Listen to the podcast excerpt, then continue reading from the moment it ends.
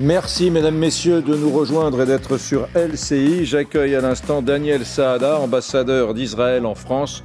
Monsieur l'ambassadeur, bonjour. Bonjour. Merci d'être avec nous. Au Proche-Orient, Israël a intensifié ses raids à Gaza après de nouveaux tirs de roquettes du Hamas. Le bilan est, dur, euh, une escalade de la violence qui a fait 67 morts côté palestinien, 7 morts côté israélien. On fait un point sur ce qui s'est passé hier et cette nuit. Et dans un instant, je vous retrouve avec euh, l'ambassadeur d'Israël en France. Dans le ciel de la bande de Gaza, le Hamas intensifie ses tirs de roquettes. Scène de violence près de Tel Aviv. Cette voiture aurait tenté d'éviter une manifestation lorsque des militants d'extrême droite l'arrêtent. Le conducteur, un homme arabe, en est extirpé et se fait lyncher. Une scène qui choque, diffusée en direct à la télévision. À Ramallah, de nombreuses scènes de violence se sont produites. Manifestants palestiniens et armées israéliennes se sont affrontés jusque tard dans la nuit. Les crimes que commet Israël contre notre peuple dans toute la Palestine, comme les meurtres et la confiscation des terres, ont provoqué cette explosion populaire et nationale contre l'occupation, l'injustice et l'oppression. Plus tôt dans la journée, Gaza était la cible de l'aviation israélienne. Cette journaliste s'est retrouvée en plein cœur des bombardements.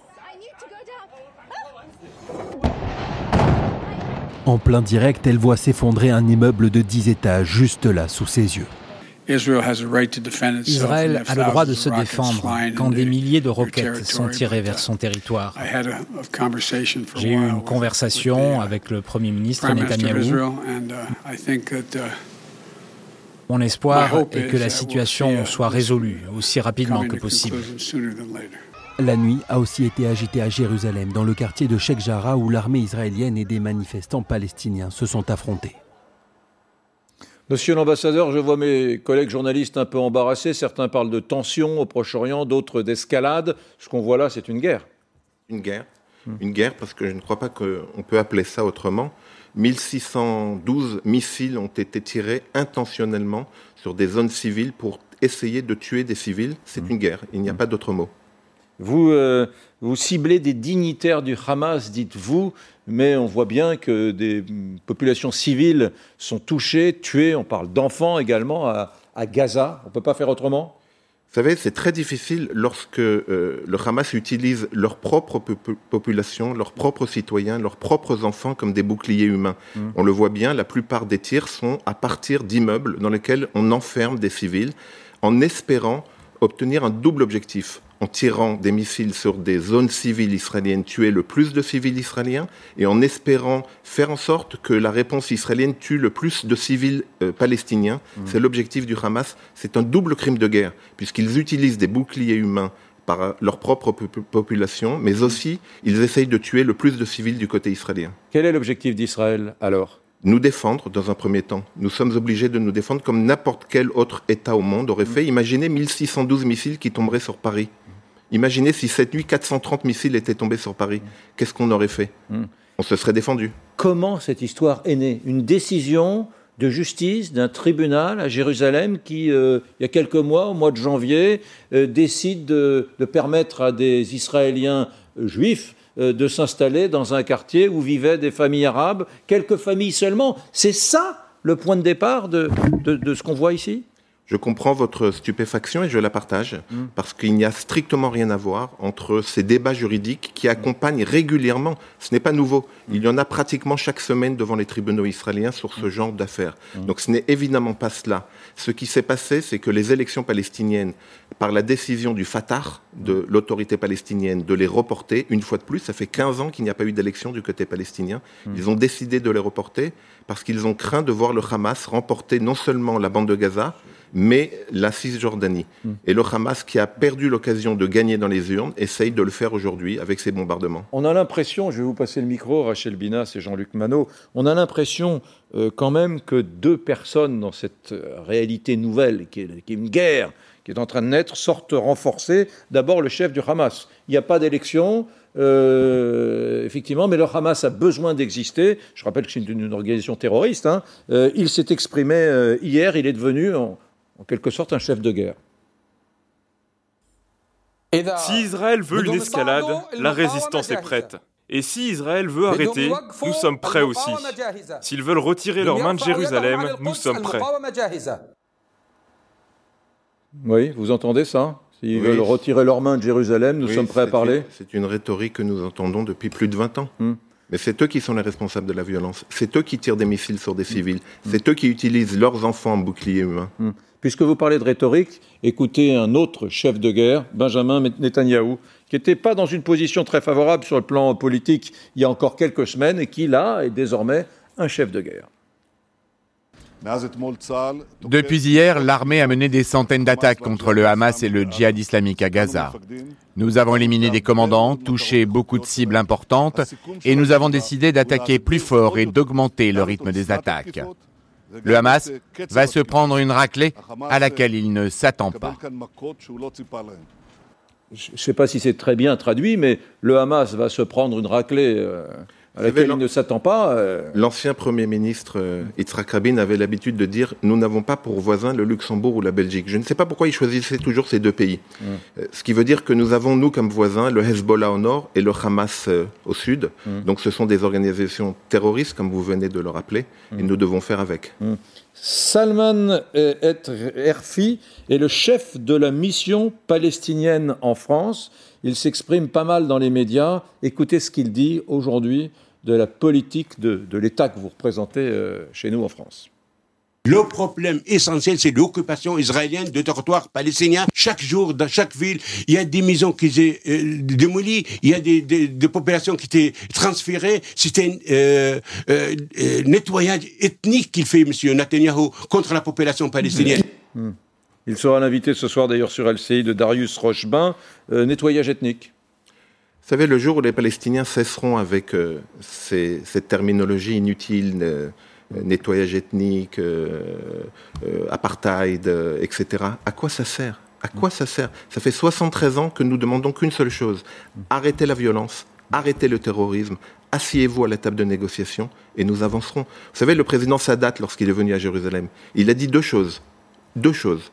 J'arrête la violence, j'arrête la guerre et je reconnais Israël. En échange, il a reçu l'intégralité du Sinaï jusqu'au dernier grain de sable. Mm. Que les Palestiniens fassent la même chose, qu'ils aient le même courage. Et vous verrez que les choses changeront. Rachel Binas quand on parle de nettoyage ethnique, euh, il suffit simplement de s'intéresser à Israël ou de s'y rendre pour constater que 20% euh, des Israéliens sont des Arabes israéliens qui sont parfaitement intégrés à la société, qu'ils sont pharmaciens, chauffeurs de bus, même maires de certaines villes, euh, que certains font même le, leur Députés, juges à la Cour suprême, médecins, universitaires, continuez on, pourrait dire qu'Israël a, quand même un petit peu raté son nettoyage ethnique là mm. euh, mm. en, la matière. Ensuite, si on revient rapidement sur le contexte, en effet, il y a deux choses en fait, deux éléments qui vont se croiser, qui vont déclencher ces violences. Euh, les élections dont vous parliez, les élections dites de réconciliation, qui devaient mm. se tenir le 23 mai, les premières élections libres qui devaient se tenir à la fois en Cisjordanie et dans la bande de Gaza. Euh, monsieur, monsieur Abbas a décidé de les annuler. Il a expliqué que c'était la faute d'Israël.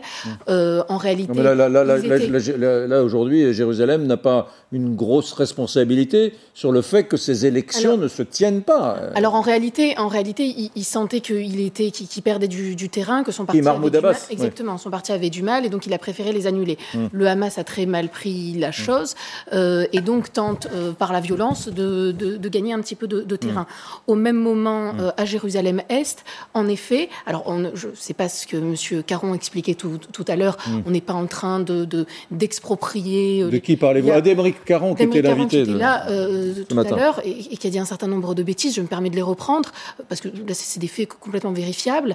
Euh, il y a en effet une action en justice qui est intentée pour des titres de propriété. C'est-à-dire mm. que des juifs orthodoxes euh, réclament des maisons. Ils auraient un titre de propriété datant d'avant 48. Ils réclament donc des maisons qui sont aujourd'hui occupées mm. par des Palestiniens à Jérusalem-Est. Je, le dis à ceux qui nous écoutent, ce que vous dites est important car c'est la genèse, de ce conflit qui a débordé sur des. Ah bah, il y a eu un certain C'est le conflit est bien plus ancien. Non, mais j'entends bien. Mais ce, ce nouveau. C'est de là que ça part. Ah oui, c'est parti de là. Et là. La Cour suprême. Donc, donc, on récapitule. Pardon. Des Israéliens ont un titre de propriété. Aurait, aurait, parce que la Cour suprême doit encore trancher. D'accord. Euh, d'avant 48 D'avant 48 à, sur Jérusalem. Certaines maisons, sur certaines maisons, je crois qu'on parle de 3-4 familles, quatre mmh. familles, euh, et donc veut le faire valoir. Ces maisons qui sont occupées par, euh, par mmh. des, Palestiniens depuis un certain nombre d'années. Donc bah, ça s'est porté en, Israël, pays démocratique. les tribunaux ont rendu des décisions, des familles ont jugé qu'elles mmh. n'étaient pas bonnes, et ils ont décidé de, ça, de porter ça jusqu'à la Cour suprême, qui est plutôt de tendance libérale. La Cour devait rendre son, son avis elle ne l'a pas fait hmm. à cause hmm. des tensions qu'elle voyait naître. On peut penser que hmm. la vie était peut-être favorable aux Juifs, et donc c'est pour ça qu'elle a préféré reporter la décision. Ce qu'il faut parler, c'est la dispersion un peu musclée et virile d'une manifestation, de deux manifestations de soutien aux familles palestiniennes. C'est ça qui a mis le feu aux poudres. Il y a eu la décision de justice dont vous parlez. Je suis désolé hein, de disséquer tout ça, monsieur l'ambassadeur, parce qu'on parle de la genèse de, ces tirs qui tuent tous les jours. Il y a eu une manifestation à Jérusalem. quand vous disséquez, vous relevez par exemple que ça a duré trois semaines, cette flambée de violence, avec euh, les réactions euh, policières pour essayer de rétablir l'ordre. Il n'y a pas eu un seul mort pendant ces trois semaines. Il y a eu des, des, images très fortes, il y a mm. eu beaucoup de violence, mais il n'y a pas eu un seul mort. Mm. Pourquoi? Parce que nous avons fait preuve de retenue, parce que nous sommes conscients du caractère explosif de Jérusalem. Mm. Nous sommes conscients de ce que, euh, à partir d'événements euh, mineurs, peuvent partir, euh, les étincelles peuvent s'allumer. Et nous, nous faisons tout pour faire tomber la, tension, pour, pour baisser la tension, alors que du côté du Hamas, on a tout fait pour attiser le feu et pour lancer cette, cette vague de violence. C'est ça qui est important. Vous êtes conscient de cela, et pourtant, dans l'histoire de cette expulsion des familles dans le quartier de, Sheikh Jarrah, il y a euh, derrière des manifestations palestiniennes que vous réprimez de façon un peu musclée, sans doute un peu trop. Il y a sans doute des vexations, on dirait nous en France, des vexations communautaires qui s'expriment, et, sur cette base-là, ah sur cette base-là, ça explose, Jean-Luc. Oui, enfin, tout ça est vrai. Bien sûr que c'est le moment où c'est l'étincelle qui peut mettre le feu à la plaine. Mais enfin, écoutez, il, est, il paraît assez évident, malgré tout, que la logique du Hamas, mmh. c'est euh, d'incendier la plaine régulièrement. Donc, si vous voulez, quand on regarde le, le, le, les éléments, vous avez d'un côté une répression. Alors peut-être que c'était pas exactement comme ça qu'il faut faire pour repousser, je sais pas quelle manifestation. On peut toujours avoir une discussion là-dessus. Et Dieu sait que les Israéliens en ont. Hmm. À chaque fois qu'il y a une manifestation et une présence de la police, il y a trois commissions d'enquête, il y a dix articles de journaux. Enfin, c'est l'endroit où on enquête le plus sur son armée et sa police. Il n'y a pas d'endroit au monde où il y a plus d'enquêtes faites par l'État et, le Parlement euh, là-dessus. Mais vous avez d'un côté, donc, une, euh, une, une, action de police, vous avez de l'autre côté 1500 requêtes. Enfin, simplement, on se dit 1500 requêtes. imaginez qu'effectivement, ici, on a une situation où, à la fin d'une manifestation dont on estime qu'elle a été euh, un peu bousculée trop, trop vivement, on nous envoie 1500, 1500 euh, requêtes. Ça, c'est le premier élément. Le deuxième élément est important, moi, je me suis déjà exprimé ici, je ne suis pas un, fanatique de la politique du Premier ministre israélien, je désapprouve en particulier la, tentation permanente d'étendre les implantations euh, euh, israéliennes, les implantations juives sur un certain nombre de territoires, je pense que ce n'est pas la bonne méthode. Mais là, je n'ai pas de doute sur la nécessité impérieuse pour notre pays d'être totalement solidaire d'Israël. Hmm. Car en réalité, nous sommes face à des provocations qui sont des provocations euh, multiples. Et puis, je veux dire, euh, comme ça, de manière générale, il y a un moment donné, euh, j'ai envie de dire, c'est la caricature, quoi. Mm. Israël vote trop et tout le temps, et les Palestiniens votent jamais, quoi. Mm. Alors je vais dire, même si je préférerais qu'un jour il y ait une solution gouvernementale qui, qui, est réelle mm. en, en, Israël, je préfère quand même comme critère discriminant une démocratie par rapport à un endroit où on ne vote pas. Est-ce que ce que vit en ce moment Israël et Gaza n'est pas de nature à renforcer le poids politique, pas que politique, hein, militaire sans doute, mais politique, du Hamas? Elle n'est pas là l'inquiétude aujourd'hui euh, du côté d'Israël? le, poids politique du Hamas euh, pour des raisons que je ne m'explique pas à titre personnel, parce que je crois sincèrement que si j'étais palestinien, je ne ferais pas le choix du Hamas. Hmm. Je ferais le choix de ceux qui veulent engager un dialogue, je ferais le choix de ceux qui veulent essayer hmm. de négocier pour arriver à la paix, parce que j'ai en face un partenaire qui veut la paix et qui l'a montré hmm. avec la Jordanie, avec l'Égypte, avec les Émirats arabes unis, avec le Bahreïn, avec le Maroc. Mm. Nous avons montré que lorsque nous tendons la main et lorsque cette main est prise, eh bien, il y a la possibilité de faire la paix. Comment, comment réagissent vos amis du monde arabe, justement, vos alliés dire, Vous avez parlé du, du Maroc, vous avez parlé des, des Émirats arabes unis. Est-ce qu'aujourd'hui, dans ces moments difficiles, ils invitent, par exemple, le Hamas à, mais vous savez, le, Hamas, calmer. non, non, mais y a-t-il eu des, réactions des Émirats Arabes Unis, du Maroc pour, Le mime Marceau. Pour une, pour une raison toute simple. Le mime Marceau, dites-vous Oui, mais je, comprends ce que vous voulez dire, mais le Hamas, c'est le bras armé. modéré. C'est le bras armé de l'Iran. Et l'Iran est l'ennemi de ces pays. C'est l'Iran. Est-ce qu'il faut voir dans ce que vit aujourd'hui le Proche-Orient, dans cette guerre qui semble démarrer sous de bien mauvais auspices, est-ce qu'il faut voir la main des, des, des, Mollahs et, du, et de l'Iran. Il n'y a pas d'autre solution. Vous savez, euh, tous ces missiles coûtent des millions de dollars. D'où vient l'argent, pensez-vous? D'où vient l'argent? L'Iran et le Qatar. L'Iran et le Qatar. Hum. L'Iran en particulier, c'est le bras armé de l'Iran. Hum. Lorsque, euh, à Vienne, on essaye de renégocier l'accord hum. pour essayer d'inclure les tentatives de déstabilisation euh, régionale de l'Iran, nous sommes au cœur. Mais c'est pas Israël qui, c'est pas la politique de l'État israélien, même encore, je, viens, je l'ai dit tout à l'heure, je la trouve contestable à certains égards. Qu'est-ce qui renforce fondamentalement le Hamas C'est l'incompétence et l'incapacité du Fatah. La corruption. Oui. Et la corruption du Fatah. La corruption. et c'est le fait que le Fatah n'a pas, ne, s'impose pas comme un interlocuteur de paix. Pour parler de la paix, il faut le vouloir. Veut dire qu'il y avoir un interlocuteur. n'a pas d'héritier. Arafat n'a pas d'héritier. Oui, et en plus, quand il y avait Arafat, il n'a pas toujours fait ce qu'il fallait pour aller à la négociation de paix, c'est le moins qu'on puisse dire. Je voudrais vous montrer ce qu'on appelle une réaction prudente, monsieur l'ambassadeur. Peut-être aurez-vous un, avis à exprimer sur la réaction justement du ministre de l'Europe et, des Affaires étrangères, Jean-Yves Le Drian, euh, suite à cette montée, de cette flambée de violence en Israël et euh, à Gaza. Le cycle des violences en cours à Gaza, à Jérusalem, mais aussi en Cisjordanie et dans plusieurs villes d'Israël, risque de conduire à une escalade majeure. En moins de 15 ans, la bande de Gaza a connu trois conflits meurtriers. Tout doit être fait pour en éviter un quatrième. Voilà. Euh. Tout, Rachel Bignas, euh, bon voilà, il faut, c'est la guerre, c'est pas bien. Oui, mais euh, je pense pas. J'attendais pas autre chose, en fait. C'était difficile de, s'attendre à un autre discours.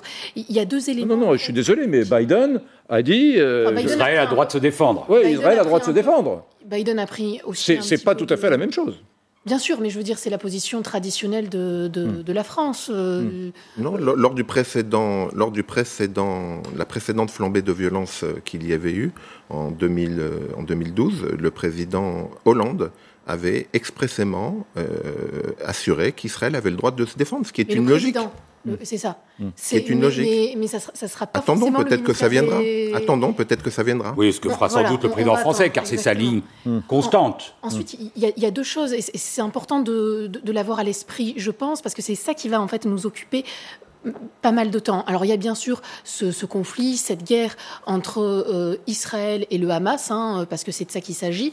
Alors euh, le mm. Hamas, est-ce qu'on a encore besoin de rappeler que c'est un groupe terroriste euh, profondément antisémite? Mm. Dans sa charte, c'est extrêmement clair. Mais je crois que vous avez raison de, de, formuler les choses ainsi. A-t-on besoin de rappeler? Oui, on a parfois besoin de rappeler. Hein. je voudrais juste dire qu'il y a des... Pardon de vous interrompre, je vous repasse le micro. J'ai la liste sous les yeux des manifestations anti-Israël qui vont se dérouler en France mesdames, messieurs, prenez vos agendas. Hein. Ce soir, euh, Paris Ils ne sont pas obligés. Hein. Il y, en a absolument partout. Bon, je vais renoncer. Paris Invalide, Sarcelles, Sarcelles, 17h, Lyon, euh, samedi, Guinceur à Barbès, Marseille, Toulouse, Lyon, Strasbourg, Nîmes, Lille, Metz, Montpellier, Saint-Étienne.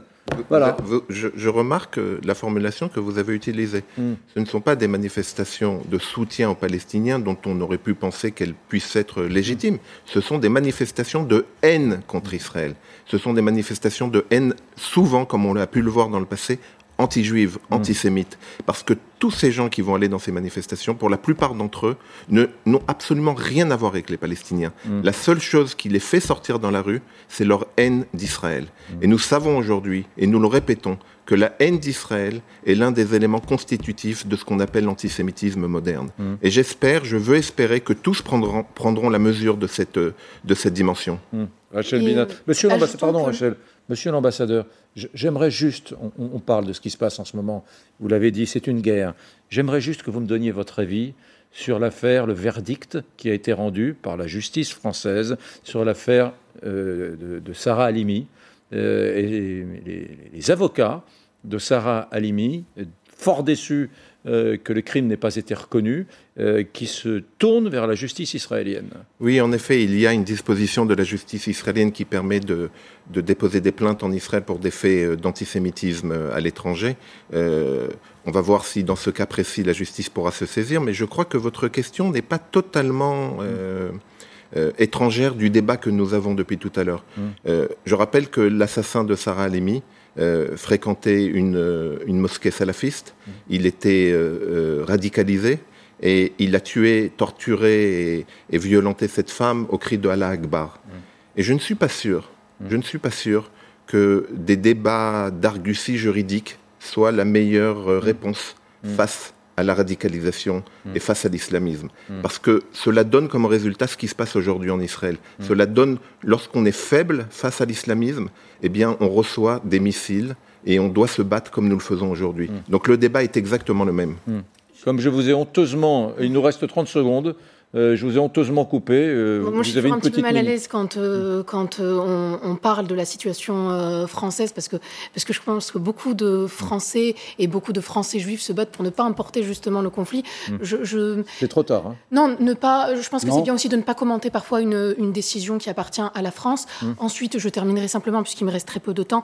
il y a en effet ce conflit entre le Hamas et Israël qui est une chose, mais il y a également la question de la paix sociale hmm. à l'intérieur même des frontières d'Israël qui se joue et euh, l'importance, selon moi, pour Benjamin Netanyahou, de à aucun moment de tergiverser euh, sur ces mouvements qu'on a vus d'extrême droite euh, qui se livrent à des violences qui sont tout à fait condamnables et qui en Israël, en Israël, qui visent des Arabes et qui, selon moi, doivent vous parlez de ces images qu'on a vues tout, tout, tout, exactement, à Exactement. Il y, a, eu également, il y a eu également des exactions dans l'autre sens. Hein. Oui, pour revenir dans l'autre sens. Tout à fait. Dans, les, dans, les, dans les, deux sens, oui. Mais, il y a également ce mouvement-là qui. Il va y avoir des manifestations, vous le disiez. Moi, je pense que. 10 secondes, euh, Jean-Luc. Hmm. D'accord, je pense que les organisateurs ont tort, mais ils ont le droit de le faire. Hmm. La dernière fois qu'il y a des, des, des manifestations pro-palestiniennes, des élus de la République hmm. étaient dans ces manifestations et il y a des gens dans ces manifestations qui ont crié Juifs hors de France, mm. mort aux Juifs. Mm. Et ces élus de la République n'ont pas quitté la manifestation. Je les implore de quitter les manifestations au premier terme antisémite qui mm. sera prononcé dans ces manifestations, sinon ils se déshonorent.